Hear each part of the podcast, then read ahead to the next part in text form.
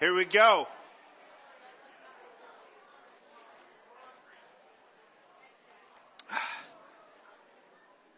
Jan, since you're on sound this morning, I'm going to let you know I got the Ohio Valley gunk, and so be prepared to mute when I cough. All right? so, we're going to continue in our series through the book of Genesis that we've called Every Story Whispers His name. And we've looked at that. We've looked at all these stories and looked how there is this building momentum and building tension, the longing and the awaiting for the Messiah, for the coming of Jesus to come and make all things right again. And so last week we looked at Abraham, who is this pillar of the faith, and uh, he deserves more than one week. And so this is week two of Abraham. You have your Bibles. We're going to be in Genesis chapter 15. As we looked last week at Abraham, who is this hero of the faith, we looked at his life, right? And one of the things that we saw was, as a hero and a pillar of the faith, his life wasn't all sunshine and rainbows. That he had ups and downs, he had mountaintops and valleys, that his life was kind of complicated and it was full of times of faithfulness, but also times of rebellion. And he needed God's help to start over again and again. This morning, as we continue to look at Abraham's life, what we will notice is that he is in a moment of crisis. And he's in the middle of a storm, and he, rightfully so, probably is freaking out a little bit. You see, in the previous chapters, what you would have found was that there were these kings who kind of allied themselves together, and they had been going around raiding other camps and cities and towns and going and slaughtering people and taking their wealth and their goods. And word gets back to Abraham that his nephew Lot was one of their victims and he had been kidnapped. And so what does Abraham do? He rallies the troops. He goes to all of his men and says, grab your swords, grab your shields. When night falls, we're going out. And under the cover of darkness, Abraham and his men sneak into the camp of these kings and their army. And while they sleep, they go and slaughter them, rescue his nephew Lot, and takes a whole bunch of their stuff, takes all the plunder, and he takes it back home with him. And so, as you can imagine, after he's done this, that he's looking over his shoulder a little bit because he's worried that there's going to be revenge taken out on him. He's worried that these kings will kind of uh, put band-aids on, kind of lick their wounds, regroup, and be coming after him. And so Abraham is looking over his shoulder. He is worried that these, these men, these kings are going to come and take him out. So he's got that worry on the one hand, and then on the other hand, for some reason, it's kind of come to his mind, and he's been he's reminded that you know what? God told me that He was going to bless the whole world through me and through my family. And He was going to, He was going to do all this great stuff. And I'm 90 some years old, and my wife, no matter how good looking she is, as we saw last week, is in her upper 80s, and we still don't have a son. So, how's this going to work? One of my servants is going to become the inheritor of all my stuff and is going to become the inheritor of these promises if God doesn't give me a son. And he is really doubting that the Lord can pull this one off. Not only protect him from these kings, but also provide this son in his old age. You see, Abraham is in a little bit of a crisis. Abraham is in the middle of a storm and he doesn't know what to do. He kind of is freaking out. You know, I can relate to that. I can relate to that because I've been in the middle of storms. I've been in the middle of crisis. Some crises are big and some are small, but you probably agree with me that in the moment they always seem big, right? And it's only till later that you look back and go, man, that wasn't as big a deal as I thought in the, in the moment, right? Really blew up, really thought it was a big deal in the moment. Then you get hit either by a bigger wave. You're like, man, that was nothing compared to this one. Or you realize after time that it wasn't that big of a deal. But that's only later. In the moment, it seems huge and it seems crippling and crushing. I remember, I remember for me that one of the crises was picking, picking college. What in the world did I want to do with my life? Right? Everybody told me you need to get a job that, you know, will never run out. Something we'll always need. So I'm like, okay. And then where am I going to go? And how am I going to afford it? And what in the world is a FAFSA? Am I going to move away? Am I going to be close? What am I going to do? And it was so stressful. And then after deciding on where I wanted to go and look at the price tag, and it was like, oh my goodness. And trying to think, man, this is where the Lord wants me to open this door open. I'm going to go. And then, then it's just like door shut, door shut, door shut. I guess I'm not going to go there. What am I going to do? I got like a month to decide. The time's running out. I wonder if I can get my application in time, and you begin to freak out, and it's a little bit of a crisis. I recently walked with my sister through a crisis when she called me up two months, or no, like a month before her wedding. And she said, Brother, I'm not sure I can go through with it. Brother, I'm not sure I should, I should marry him. I said, okay. And we walked through that, and she decided not to. And you think, okay, well, you just made that decision. Well, now you've got to uninvite everyone. You've got to explain to everyone who's going to call you and message you and text you and Facebook messenger you what happened? What's wrong? And they want the scoop. You got to cancel the venue. You lose all of the money, the, all the down payments you made on the, the venues and the food and all that. And then, who's going to keep the dog? Let me just tell you something. Don't get a dog until you're married. All right? That's just a bad idea. Right? Who's going to get it? And then you have to deal with all the emotions of the breakup of someone you literally just thought you were going to marry in a month. And then you've walked through getting bad news from the doctor, having freaking out because you, your loved ones are on their way to the emergency room, you don't know what's happening. The crisis of getting the call that they're no longer with you. You see, being in a storm of crisis is like the weather in Ohio.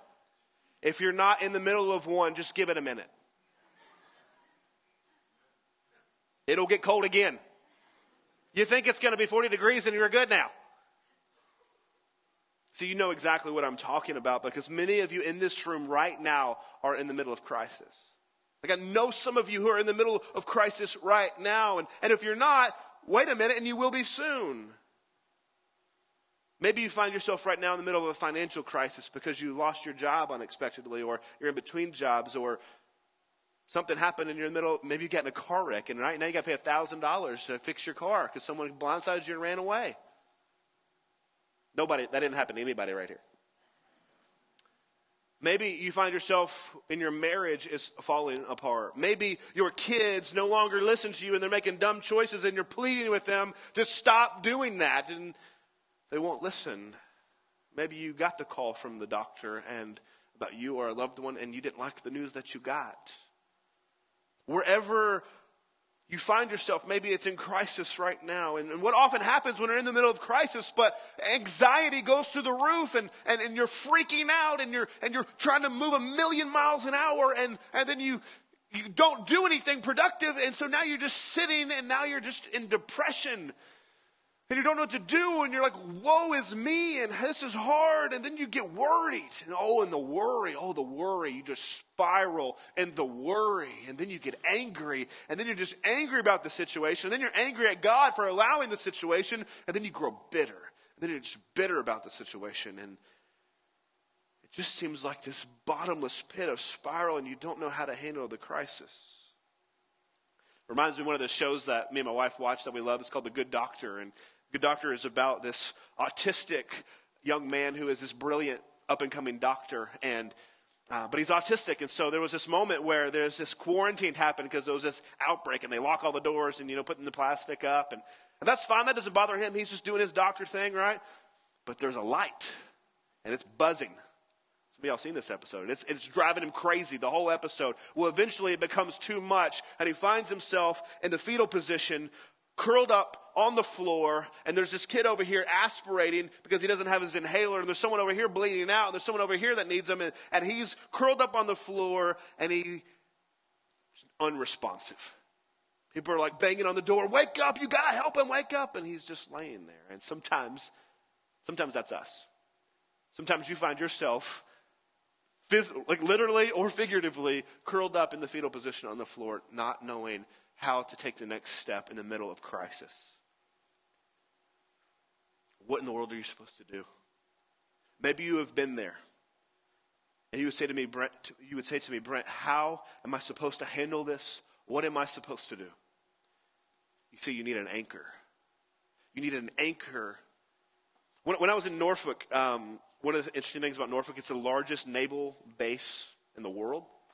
Uh, getting ready to not be. San Diego is getting ready to be, but right now it is. And because of that, I got to meet a lot of Navy guys, a lot of uh, guys on ships, and learned a lot of Navy lingo. And one of the cool things I got to do was go uh, aboard the uh, the Bush, the George Bush, which is an aircraft carrier. And when I think about aircraft carriers, I think, okay, well, they got a big top, but they're not really that big. No, no, these things are like mini cities.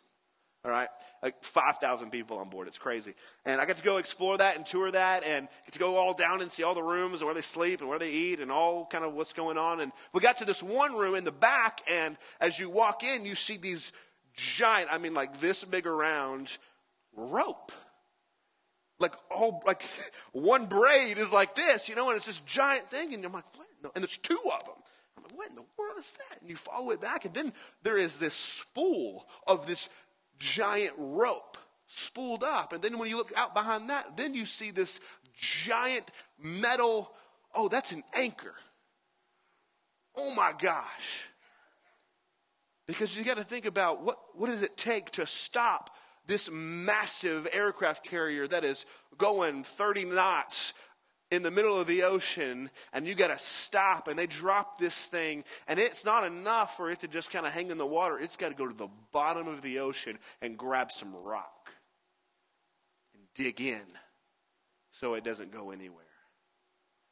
You see we need something like that we need an anchor in our life so that when the winds of crisis begin to blow you won't get blown away with it that you will be anchored So this morning, that's the question I want us to answer. How do we anchor our lives to God in such a way that the crisis and storms of our life do not blow us away? Let's turn to the text of Scripture. Genesis chapter 15. Moses writes as he was carried along by the Holy Spirit these words, starting in verse 1. After these things, the word of the Lord came to Abram in a vision. Fear not, Abram, I am your shield. Your reward shall be very great.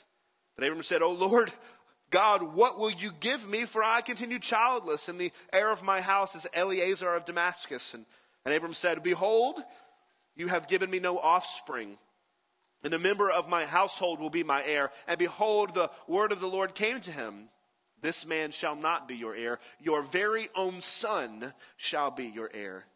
And he brought him outside and said, Look toward heaven and number the stars if you are able to number them. Then he said to him, You so shall your offspring be. And he believed the Lord, and it was counted to him as righteousness.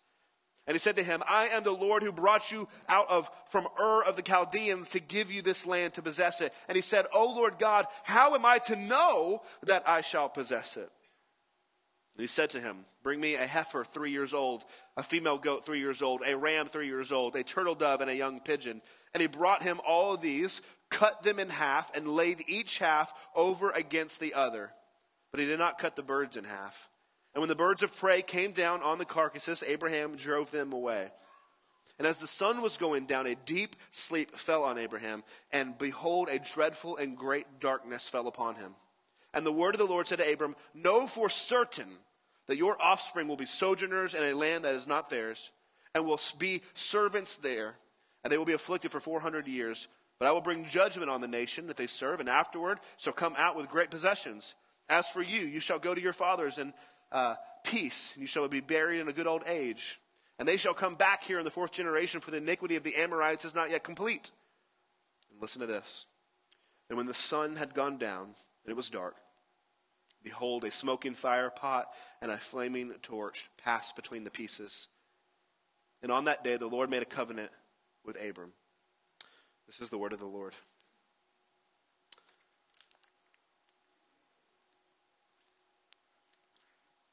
So, one of the things we've got to do before we really dig into this is remember the context. Remember the occasion that this story is written in. You see, Moses is writing this story a few hundred years after it happened, and Moses is about to die, and he is about to his people are about to enter into the promised land. And so Moses is passing the, the torch of leadership on to Joshua, trying to prepare him and prepare his people to go into the promised land and to face what they are about to face. To face the temptation of idolatry, to face gi- literally giants in Jericho, and to fight enemy after enemy after enemy. And Moses wants them to know that no matter what they face, God will be with them. And he wants them to trust in God's provision. Moses writes to them in the midst of that crisis, but at the same time, do you know what God was doing? He was not just writing to Israel, but writing to us. God was writing to us so that we might face crisis as well. So here's Abraham, and he is afraid of his enemies. He is afraid that he will never have a son of his own, and so his name and his stuff and his blessing will not go through his family, but went to his servants and said, And so, how does God respond to Abraham's doubt and fear? Like, how does God respond when we doubt and fear? Notice that God responds with patience. Notice in verse 1 what he says. After these things, the word of the Lord came to Abram in a vision Fear not, Abram, I am your shield. Your reward shall be very great. That phrase is interesting, the word of the Lord, because that's something that you would see later in the Bible and the prophets happen all the time, right? The word of the Lord came to Isaiah, the word of the Lord came to Jeremiah. You see that all the time. But do you know who And that never happens with? Except this one time? Abraham. It only happens this one time to Abraham, and it seems to be because it is trying to communicate the gravity of what God is saying. It's almost like God was saying, Abraham, listen, I know we're tight, I know we're close, I know we've talked a lot, but you have forgotten who exactly it is I am. You have forgotten who it is I am and what I do. I am in complete control. I've got this. And he then he reminds him, right? He says, I am your shield. I am your shield. You don't have to be afraid of your enemies. I will protect you. No one else is going to harm you. It's so funny when you are removed from a situation and we kind of look at this, it seems so funny. Of course, God has them, right? We only see, though, what is right in front of us. We can only see what is right in front of us in this moment.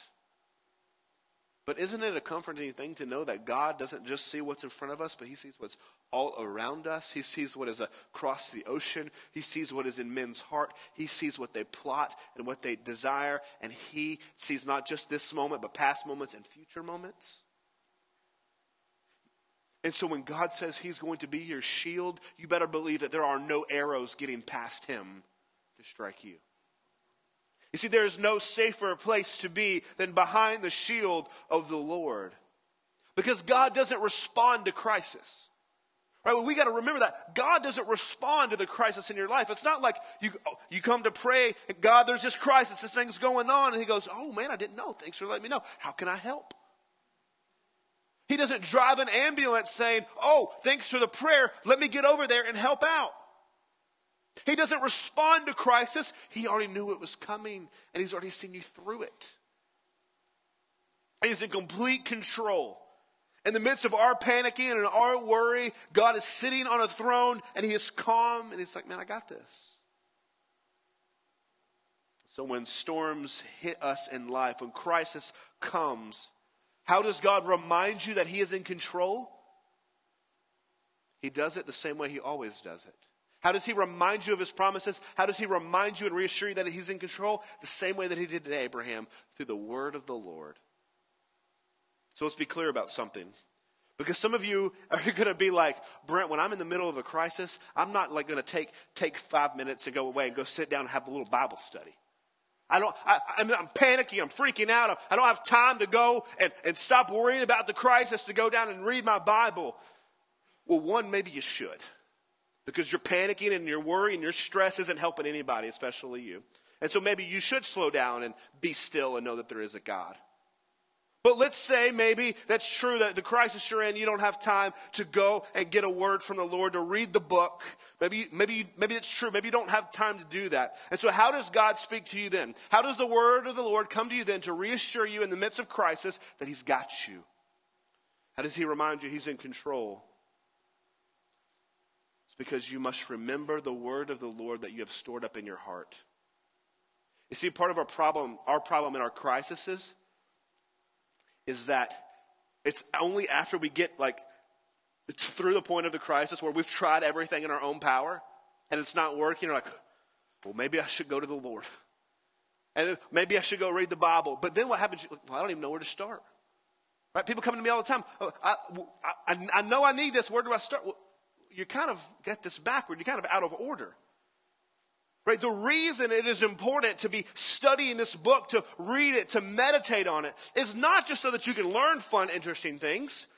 Right? And it might not even be for today. This sermon might not even be for you today. You might be reading this book, not for today, but for tomorrow, for next week, for next month, for next year. And as you store up its truths in your heart, when the crisis hits, they come overflowing. And so you don't have to go run and go find Bible study. You don't have to go run to the book because the book's in your heart. You know it. You will be able to call to mind the Word of God and plant it in your heart. And in that moment, God will remind you that He's got you, that this situation is not too big for Him. And so when the crisis comes, you will say, Who, who may I have in heaven besides you? And on earth I desire no one besides you. My flesh and my heart may fail, but God is the strength and the portion of my heart forever. You'll be able to say, There's now, therefore now no condemnation in Christ. I know He's got me. You will be able to say, Who shall separate us from the love of Christ? Shall tribulation? Shall distress or persecution or famine or nakedness or danger or sword? No, in all of these things, we are more than conquerors through him who loved us. For I am sure that neither death nor life, nor angels, nor rulers, nor things present, nor things to come, nor powers, nor height, nor depth, nor anything else in all of creation will be able to separate us from the love of God that is in Christ. And so when you hide those promises in your heart, they come out in the middle of crisis and it stills your heart to say, I know the wind is strong. I know it seems like there is a hurricane going on, but God is seated and He's got this. He is my shield. I love it when sometimes people say, Man, you know, I just didn't get anything out of that sermon. Well, maybe, maybe it wasn't for you today, but maybe it'll be for you tomorrow. You see, the step one, when the storm hits, you must remember the word of the Lord. You must remember his promise. But step two is we so often need more than words. See, words are important to us in this culture, right? We, we want to be people of our word, right? Um, we, we use words to express our love and commitment to each other. We use words to express regret and how we're sorry for things that we've done. Right? You might recall, for instance, a, maybe a romantic moment with a boyfriend or girlfriend or fiance or spouse where you're on a stroll, maybe down the beach or, or wherever, and the night's just going perfect, and she's laughing at all your jokes, which never happened before, and and everything's just going right, and finally you're sitting there and under the, the milky twilight, and you look at her in the eyes, and, and all of these, these things want to come out of you. You just want to say all these things like, It's us versus the world, babe. I'll never leave you. I've got you. I love you with all my heart. You just want to make all of these overtures and all of these things. You want to say these things to express what's inside of you. Because your heart swells. We use words to make these types of promises. When in a wedding, right, you stand there and you make all of these promises, right? I'll never leave or forsake you. In sickness and in health, I will be here. But what about when you ask the question or the unasked question, how do I know? How do I know what you're saying is really true? How do I know you love me like you're saying you love me? When push comes to shove, how do I know you just won't leave? How do you know? And so, what do we do in our culture? We sign. There's a marriage license. The preacher signs it. The couple signs it. Two witnesses sign it. Because for us, signing something puts skin in the game, right? There's consequences. Not because it's more than your word. You've put pen to paper. Now there are consequences for your actions. And so the Lord reassured Abraham with words. But what we see is that the words were not enough. He's like, yeah, but how am I going to know, God? God, I, I hear you saying this, but how do I know? How do I know you will be my shield? How do I know you will be there for me? And so, what does God do? But He puts on display physically the truth of His words. He puts on display physically the truth that He was trying to tell Abraham. You see, in this chapter, we see the clearest, most significant declaration of God's love and faithfulness to us, I think, in probably the entire Bible. You see, words aren't enough. And God is saying to Abraham, Let me show you just how committed I am to you. And so, what does he do? He says, Abraham, I want you to go get these animals. And it's interesting because Abram immediately knows what to do. God says, go get these animals. And he doesn't say, I need you. He doesn't give all these things like cut them in half and spread them out. It just says Abraham did this. He knew exactly what he was doing. So he got all these animals and he cut them in half and he spread them out, right? So you get the head end over here, the tail end over here, and he spreads them out and he makes an aisle between two halves of animals that he slaughtered and cut in half. You see, in this culture, well, they didn't have pen and paper, there was nowhere to sign. How did you make a contract? How did you make a covenant? You displayed it physically. And so this was a normal practice. And so you would have had a, a you know, a, a bigger king and a lesser king right? A king of a greater army and a lesser army. And they, if they were going to make a treaty together, they would say, okay, here is the treaty. You're going to do A, B, and C. And then if you do that, I'll do A, B, and C. And they would cut these animals in half. And the lesser king would walk the pieces. And he would say, if I do not keep my bargain, king, you may cut me in half like these animals are cut in half. And sometimes rare, but sometimes the other king would walk with them and they would walk the aisle together and walk the pieces together, saying, if neither, if one of us breaks our word, breaks our oath, then may it be done to us as it is done to these animals. All right, so this is the way covenants worked. And so they were acting out the terms of the contract. But what happens here? Abraham puts the pieces out. All the animals are cut, and what does God do to Abraham? He makes him fall asleep. He makes him fall asleep, and in verse 12 it says, Behold, a dreadful and great darkness fell upon him. I want you to hold that and remember that in your mind that there's this moment where God is about to do something that caused a dreadful and great darkness to fall. And what happens next is virtually unheard of. It is astonishing and it is unprecedented. God makes Abraham fall asleep. And God comes down, the, in the text, it says a flaming torch and fire pot. It's the same language that was used when God is leading the children of Israel by a pillar of fire, or the same image on when God is on top of Mount Sinai. It's this picture of a consuming fire. The presence of God comes down. Abraham's asleep, and God walks through the pieces by himself. And do you know what that means? Do you know what it means for you and I, for Abraham, that God walked the pieces, the, the animals ripped into by himself? Abraham is saying, or God is saying to Abraham, I know you're worried. I know you're worried that I won't keep my promises to you. I know you're worried that I will fail you or that when you mess up too much, I will give up on you and I'll just do it with somebody else. Well, here is how committed I am to you, Abraham. If I fail to keep my promise to you, let my infinity become finite May my immortality become mortality. Let me become like these animals and let me die. Abraham, if I don't keep every last promise to you, you can take my life. That's what he's saying. God is saying this to Abraham. If I don't keep my word, you can take my life. What a statement. Could there any be? Could there be any doubt now? Of course God was going to come through. But that's not it. There's more. Did you notice what didn't happen? Remember, it was always the lesser king that would walk through, but now God has walked the pieces. And do you understand what it means that God didn't have Abraham do it? God is not only saying, if I fail you, let me be cut in two, but by not allowing Abraham to walk the pieces as well, he is saying to Abraham, not only will I be punished if I break my word, but I'll take the punishment if you break yours. Oh, church, you got to get this this morning. God is saying, not only will I be punished if I break my word, but I'll be punished if you break yours. And don't we know that that is exactly what happened? Don't we know that's exactly what happened? God is saying to Abraham, I'll be your shield, I'll bless you, even if it means I have to die. And a few thousand years later, every story whispers his name because God would come to earth to bear death as a curse breaker, as a covenant breaker. You see, you and I are covenant breakers. We've broken our oaths to God, we've broken our word to God again and again and again. But when God walked the pieces for Abraham, he was walking them for you too. So, do you see that a God like this, a God who is willing to look at you and say, When you fail, I'll take the price. When you fail, I'll be ripped in two. Don't you see that his mortal, immortality became mortality? That his infinity became finite? That God came and died? That he became like the pieces? He kept his word.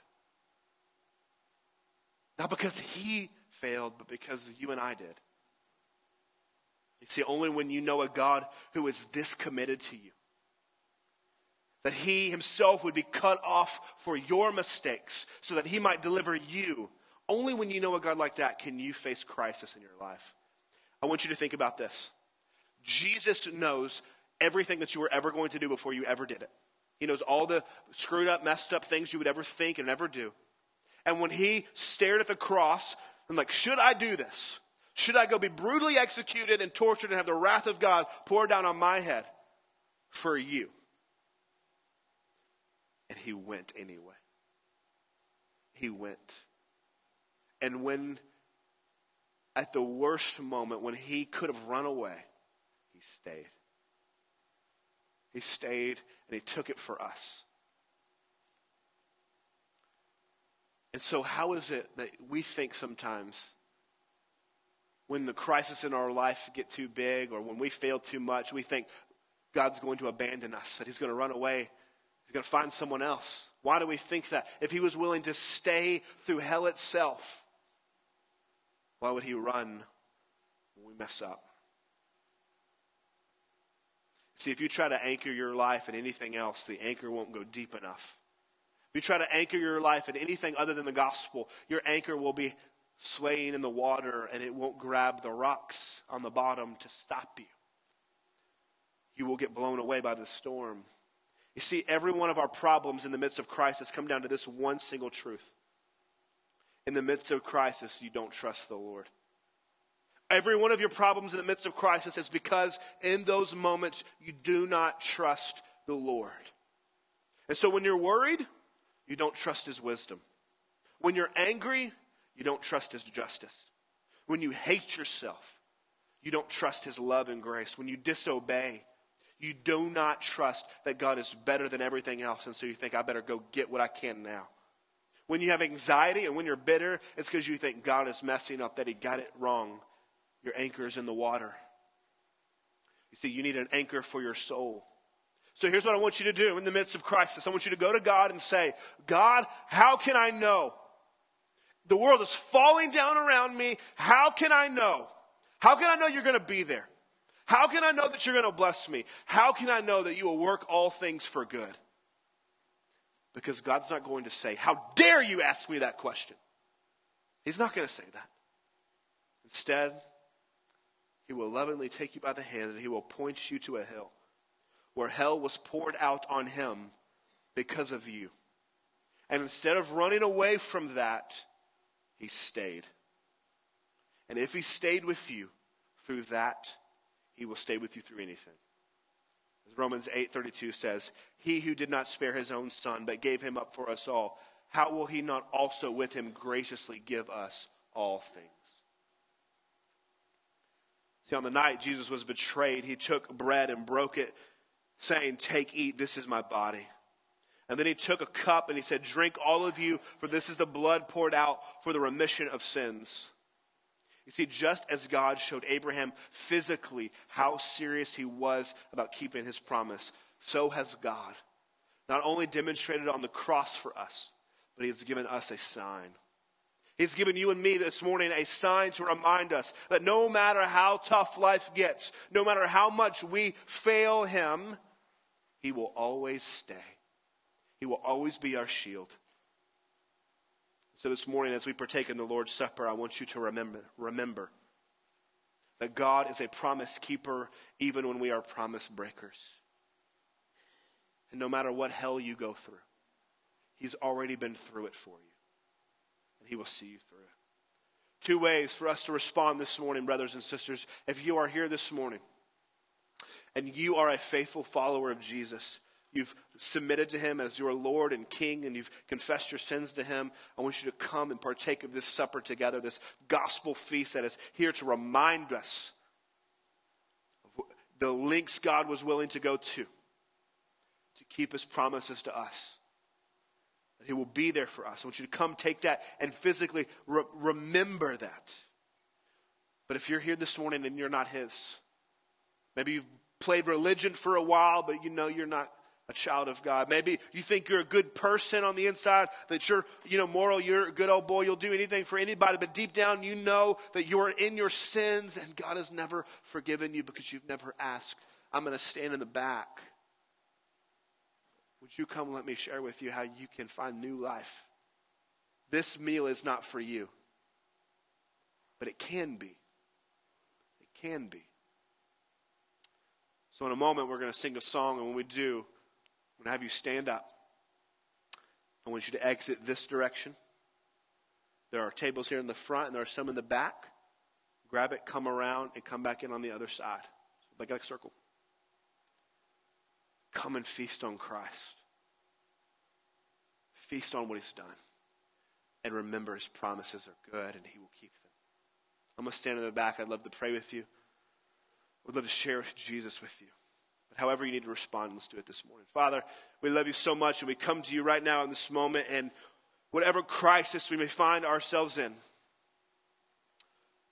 Lord, we pray that you would be our comfort and our shield, that you would be there. And God, would you remind us this morning how you walked the pieces, how you said, when I fail, let me be ripped in two, but if you fail, I'll be ripped in two. And you are with us then, and you'll be with us now. So God, as we take we take this feast, let us remember that this feast is for sinners, for curse breakers,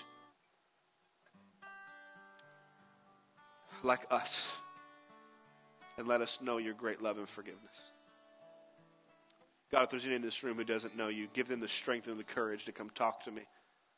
I could hug their neck and just love on them and just share them the love that could transform their life, how they could do that. We love you, Father, in Christ's name we pray. All those people said, let's stand and sing. Go this way, come forward, or go back to partake.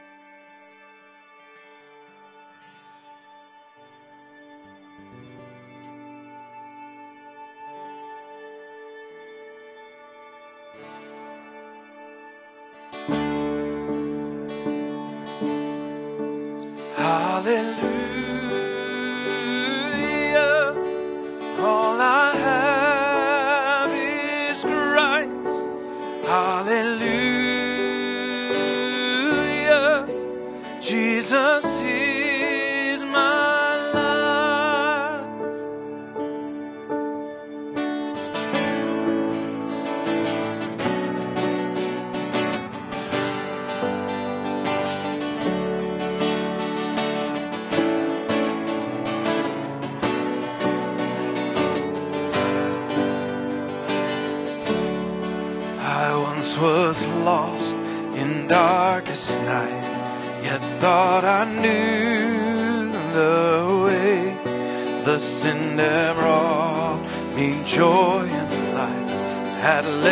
But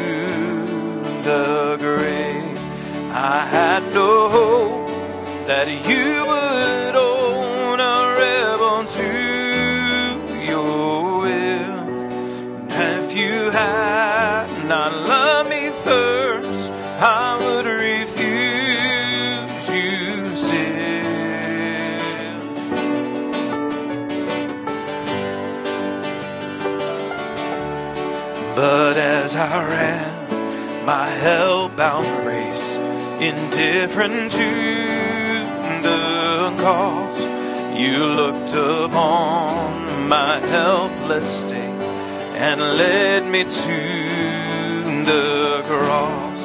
And I beheld God's love displayed. You suffered in my place. You bore the wrath deserved from me, and all I know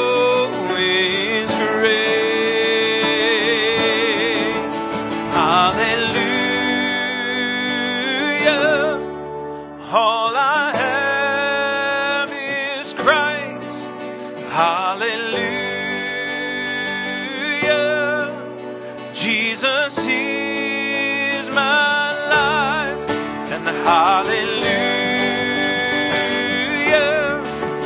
All I have is Christ. Hallelujah. Jesus is my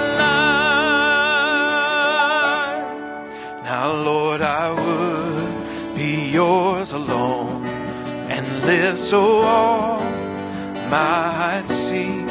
the strength to follow your commands could never come from me.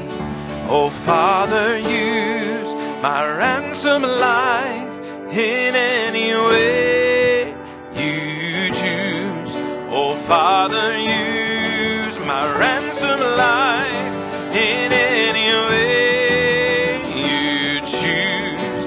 And let my song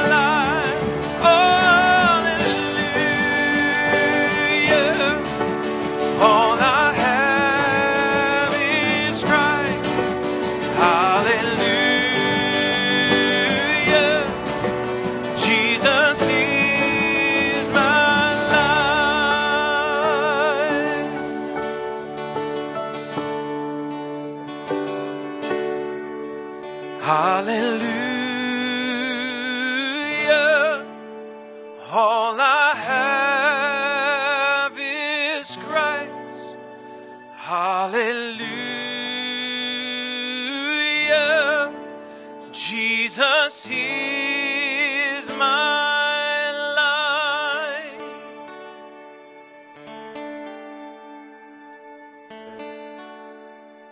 What a joy it's been to be with you this morning. If you're our guest this morning, uh, I would love to meet you. I'm going to be standing in the back. Just come shake my hands, introduce yourself to me real quick. Uh, we have a gift for you as well in the back at the information desk. Love to give that to you. Um, hope you guys have a great week. Uh, love you. Peace be with you.